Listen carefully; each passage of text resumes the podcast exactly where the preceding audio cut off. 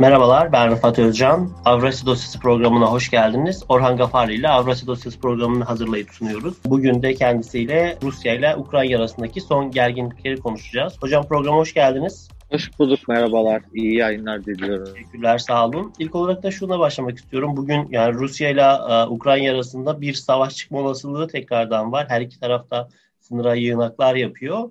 Ee, Ukrayna'da neden bu iki ülke arasında bir gerginlik başladı? Yani 2013'ten itibaren Rusya ile Ukrayna arasında bir gerginlik var. Bunun e, nedeni Ukrayna'nın e, Ukrayna'da Maydan olayları veya renkli ikinci renkli devrimin olması ve iktidara batı yanlı grupların gelmesinden sonra e, Ukrayna'da bir iç savaş ortaya çıktı. Bu iç savaşta e, tarafların birisini destekleyen Rusya'ydı. Özellikle Doğu Ukrayna'da, Donbas'ta, Donetsk ve Lugansk eyaletlerinde. Diğer taraftan Rusya Kırım'ı 2014 yılında Rusya birleştirdi ve Ukrayna'nın toprağını ilhak etmiş oldu. E, bu, bu 2014'ten itibaren Rusya ile aslında Ukrayna arasında bir gerginlik var. Fakat bu gerginliğin iki boyutu var. Bir boyutu Kırım ilhakıdır, diğer boyutu Doğu Ukrayna'da ayrılıkçı güçlerin Rusya'nın Rusya'nın desteklemesidir. Her iki boyutta agit çerçevesinde ve Avrupa ülkelerinden özellikle Almanya, Fransa, Rusya, Belarusya ve e, Ukrayna'nın da katıldığı normal formatında görüşmeler yapılmaktadır. Ukrayna ile Rusya arasında krizlerin çözülmesi için. Ve burada esas olarak Donbas bölgesindeki ayrılıkçı güçlerle ilgili görüşmeler esas bu istikamette yürütülmektedir. Rusya Kırım'ın Kırım konusunda herhangi bir müzakerelere sıcak bakmamaktadır. Fakat bu müzakereler 2018 hatta 2017'den sonra başarısızlıkla e, sonuçlandı. Bunun nedeni şöyle diyebiliriz. Tarafların bir türlü anlaşamaması ve 2019 yılında Paraşenko'dan sonra Zelenski döneminde ise Ukrayna Başkanı Zelenski döneminde sürecin tamamen donmasıdır. Yani artık e, Ukrayna ile Rusya arasında neredeyse iki buçuk senedir e, herhangi bir görüşme yapılmamaktadır. Ve tabii ki bölgede bir statüko oluşmuş. Donbas bölgesinde ayrılışı güçler e, iki tane de facto sözde e, devletçik ilan etmişler. Donetsk ve Lugansk devleti. Ve Rusya bunları desteklemektedir. Bu mevcut statüko tabii ki Ukrayna'nın e, çıkarlarına zıttır. Çünkü Ukrayna kendi toprak bütünlüğü sorunlarını çözmek istiyor. Hem Doğu Ukrayna meselesini çözmek istiyor yani Donbas'ı hem de Kırım meselesini çözmek istiyor. Fakat Rusya'nın hiçbir şekilde ignor ederek e, görüşmelere katılmaması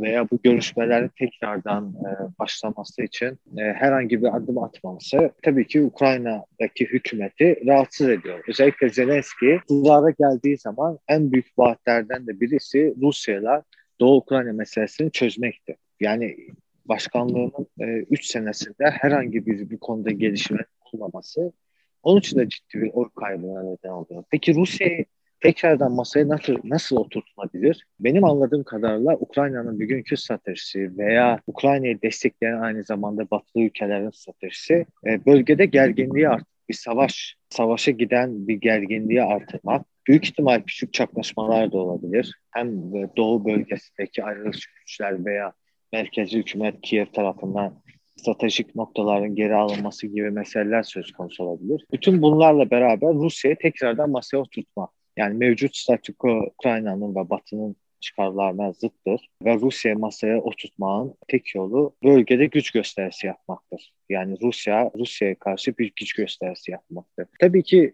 söylenebilir ki yani Ukrayna gibi devlet Rusya'ya ne yapabilir ki? Rusya e, küresel güçtür, nükleer ülkesidir, büyük bir askeri teçhizatı var, tek, teknolojisi var. Tabii bütün bunlar var.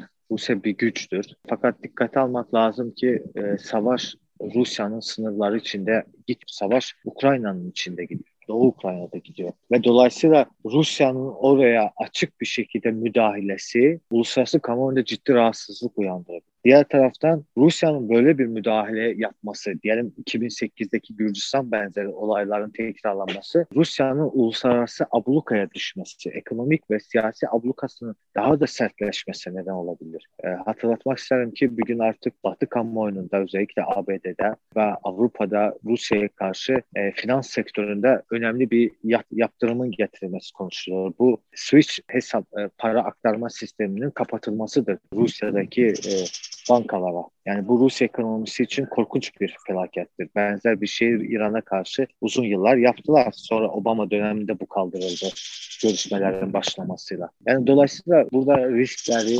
tehditleri ve savaş gerginliğini tabii ki dikkate aldığımız zaman, bütün bu jeopolitik büyük resme baktığımız zaman e, tabii ki Rusya güçlü bir devlettir. Fakat Rusya öyle kolay hareket edemeyecek Ukrayna'da ve Ukrayna da bunu bildiği için biraz daha bastırıyor ki e, Rusya tekrardan masaya otursun ve Doğu Ukrayna ile ilgili görüşmeler başlasın. Peki burada hocam Rusya'nın genel olarak eski Sovyet ülkelerine yönelik çeşitli politikaları oluyor ve Ukrayna bu ülkelerden biri. Sizce Rusya'nın eski Sovyet ülkelerine yönelik politikalarının başarılı mı başarısız mı siz nasıl değerlendirirsiniz? Eski Sovyet coğrafyası Rusya için bir yakın çevre doktrini çerçevesinde ele alınan bir bölgedir. Yani bu bölgenin güvenliği ve bu bölgede Rusya'nın etkisi korunması e, Rusya devleti için kendi egemenliğini korumak anlamına geliyor, garanti etmek anlamına geliyor. Yani klasik jeopolitik anlamda aslında güvenlik konuları sınırda başlamıyor, sınırın ötesinde başlıyor. Yani sınırın ötesini ne kadar güvenli bir hale getirebilirsense sınırına karşı herhangi bir tehditler olmaz veya bu tehditlere karşı daha caydırıcı olabilir. Dolayısıyla Rusya da bu bağlamda değerlendiriyor ve eski Sovyet coğrafyası veya coğrafya eski Çarlık Rusyası'nda coğrafyası diyebiliriz. E, burayı kendi etki alanını görüyor ve burada tek başak güç kendisi olduğunu düşünüyor. Fakat bu e, bunu sağlamak yani e, bu etkiyi korumak ve başak güç ol, olmak devam etmek için e, Rusya daha böyle kapsayıcı politikalar yürütmüyor. Yani demek istediğim daha yumuşak güç bağlamında toplumlarla, halklarla, ister Ukrayna halkı olsun, ister Belarus halkı olsun veya Müslümanlar olsun yakın çevrede, Orta Asya'da, Güney Kafkasya'da. Bunlarla ilişkiyi e, kültürel, halksal boyuttan çok e, bu ülkeleri nasıl kendi kontrolünde tutabilir diye jeopolitik, askeri taktikler de yapıyor, koruyor bu bölgeyi.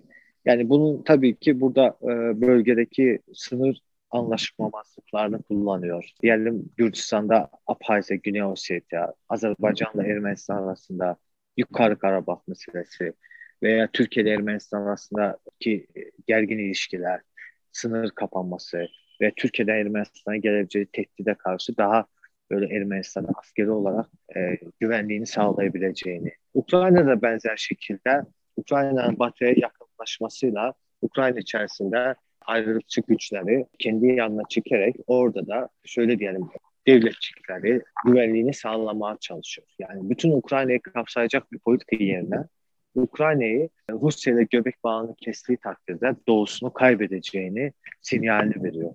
Yani bu Rusya'nın askeri stratejik daha güvenlikçi veya realist bir politikasıdır, dış politikasıdır. Tabii farklı bir politikada olabilirdi. Herhalde e, Batı ve Rusya rekabeti bağlamında değerlendirdiğimiz zaman Rusya batıdan bu kapsayıcılık konusunda bayağı geri kalıyor. Yani burada hatırlatmak isterim. Yanılmıyorumsa 2007 Münih konuşmasında Rusya şöyle bir şey, Vladimir Putin başkanken şöyle bir şey demişti. E, Gürcistan ve Ukrayna'nın NATO'ya girmesi Rusya için kazus bellidir. Yani bir savaş ilanı. Yani Rusya soğuk savaş zamanındaki jeopolitik zihinsel şekillenmesini, dış politikası zihinsel şekillenmesini hala koruyor. Sorunuzu bu şekilde cevaplayabilirim. Peki bir de yani Rusya jeopolitiğinde baktığımızda işte Ukrayna'da olduğu gibi de facto devletler var. Bu de facto de devletleri Rusya neden önemsiyor? Bunları ne şekilde kullanıyor? İşte biraz önce dediğim gibi yani buradaki amaç de facto devletler üzerinden bölgedeki ağırlığını korumaktır. Yani Rusya ile ilişkisini bozacak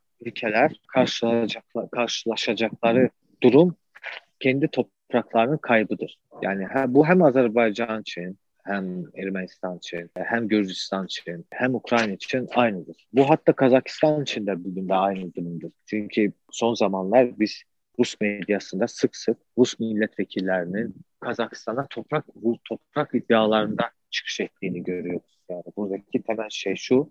Sovyetler Birliği dağıldığı zaman gereğinden çok topraklar bu devletler aldı. Tabii ki Putin bunu e, Bolşevik iktidarının yaptığı hatalara bağlıyor. Yani burada demek istediği büyük ihtimal Stalin zamanında Kalinizasyon politikası olarak e, yerelleşme diyelim politikası olarak Orta Asya'da 5 cumhuriyetin kurulması, Güney Kafkasya'da 3 cumhuriyetin sınırlarının çizilmesi ve kurulması, aynı zamanda Doğu Avrupa'da Belarusya, Ukrayna sınırlarının çizilmesi ya da Baltık ülkelerde. Yani Rus Putin'in dediği şu, e, bu devletler bu toprakları hak etmiyordu. Bu Bolşeviklerin zamanında yaptığı büyük bir hatadır 23 ve 36'da. Ve bu hata sonucunda bu devletler bu kadar çok bir alana, toprağa sahip oldular. Aslında bu toprakların yönetimi Rusya'da olması gerekiyor ve hak ederek almadılar bu toprakları. Onların değildi. Yani Rus dış politikasında ve dış politika yapı, yapıcılarında biz böyle bir zihin, zihinsel düşünce görüyoruz. Yani böyle bir jeopolitik düşünce görüyoruz. Bu jeopolitik düşünce tabii ki tehlikeli. E, çünkü Rusya kendi komşularını, eski Sovyet ülkelerini karşı bir toprak iddiası ortaya çıkıyor. Aynı zamanda egemen bir devlet olarak bile görmemeye veya görmüyor. Yani onları bir egemen devlet olarak anlamlı görmüyor. Kurmağı bile anlamlı görmüyor. Kendisini tek egemen başak gücü olarak görüyor. Bir de hocam son olarak burada yani Türkiye ile Amerika'nın pozisyonunu da sorayım. Türkiye işte Rusya'da, Ukrayna'da farklı düşünüyor. Amerika'da yakın zamanda Biden, Zelenski ile bir telefon görüşmesi gerçekleştirdi. Türkiye ve Amerika'nın buradaki pozisyonlarını Rusya karşısında nasıl değerlendirirsiniz hocam? Şimdi Amerika açık şekilde okul destekliyor ve anladığımız kadarıyla desteklemeye devam edecek.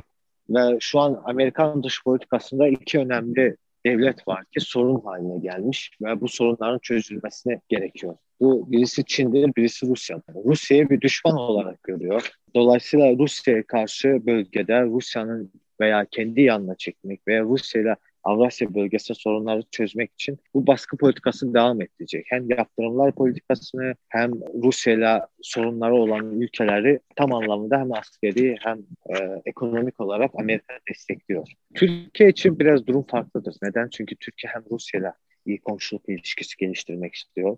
Diğer taraftan e, Karadeniz'de e, Rusya ile bir komşudur ve Karadeniz'in güvenliği açısından Rus-Türk ilişkilerinin iyi bir komşuluk şeklinde olması çok önemlidir. Diğer taraftan Türkiye Ukrayna'nın toprak bütünlüğünü destekliyor. Yani bu şu demektir.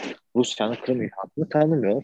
Doğu, Bas, Doğu Don, e, Ukrayna'da Donbas bölgesinde ayrılıkçıları e, desteklemiyor ve merkezi hükümeti destekliyor. Bütün bu resimde, çerçevede şunu anlayabiliriz. Türkiye Ukrayna'nın toprak bütünlüğünü destekliyor ama aynı zamanda Rusya ile de iyi komşuluk ilişkilerini korumaya çalışıyor. Ukrayna ile Türkiye arasında ilişkiler stratejik boyut taşıyor. E, çünkü Ukrayna eski Sovyet ülkesidir ve eski Sovyet teknolojisi, askeri teknolojisi vardır bu ülkede. Türkiye, Ukrayna'da motor sanayisiyle yakın bir işbirliği vardır. Bugün Türkiye'de üretilen İHA'lar çoğunun motoru Ukrayna'dan geliyor.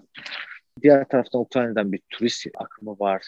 Ukrayna'da Türkiye'nin müteahhitleri var, iş yapar, stratejik yatırımlar vardır. Yani Ukrayna-Türkiye ilişkileri de Karadeniz'de çok önemlidir Türkiye için ve bu ilişkileri korumaya çalışacak ve Ukrayna'nın toprak bütünlüğünü, egemenliğini sağlamak için askeri, teknoloji, ekonomik yardımları yapacak. Bununla da Türkiye Karadeniz'de bir denge politikası oluşturmuş olacak. Bir tarafta Rusya var, Diğer tarafta Rusya ile sorunlu ülkelerin e, yanında duran Türkiye. Bu bir bölgede dengenin oluşmasını, bir şekilde e, savaşa geçilmesini önleyen bir politikadır savaş ihtimalinin çıkmasını veya diyelim bu gerginliğin Karadeniz'de daha da artmasını engelleyen bir politikadır. Rusya ile Ukrayna arasındaki bu son dönemde yaşanan gerginliği etraflıca ele aldık. Ee, çok teşekkür ederim hocam yayına katıldığınız için. Ben teşekkür ederim. Çok sağ olun. Avrasya Dosyası programının burada sonuna geldik. Ee, Orhan Gafarlı Hoca ile beraber bu programı hazırlayıp sunuyoruz. Bir sonraki programda görüşmek üzere.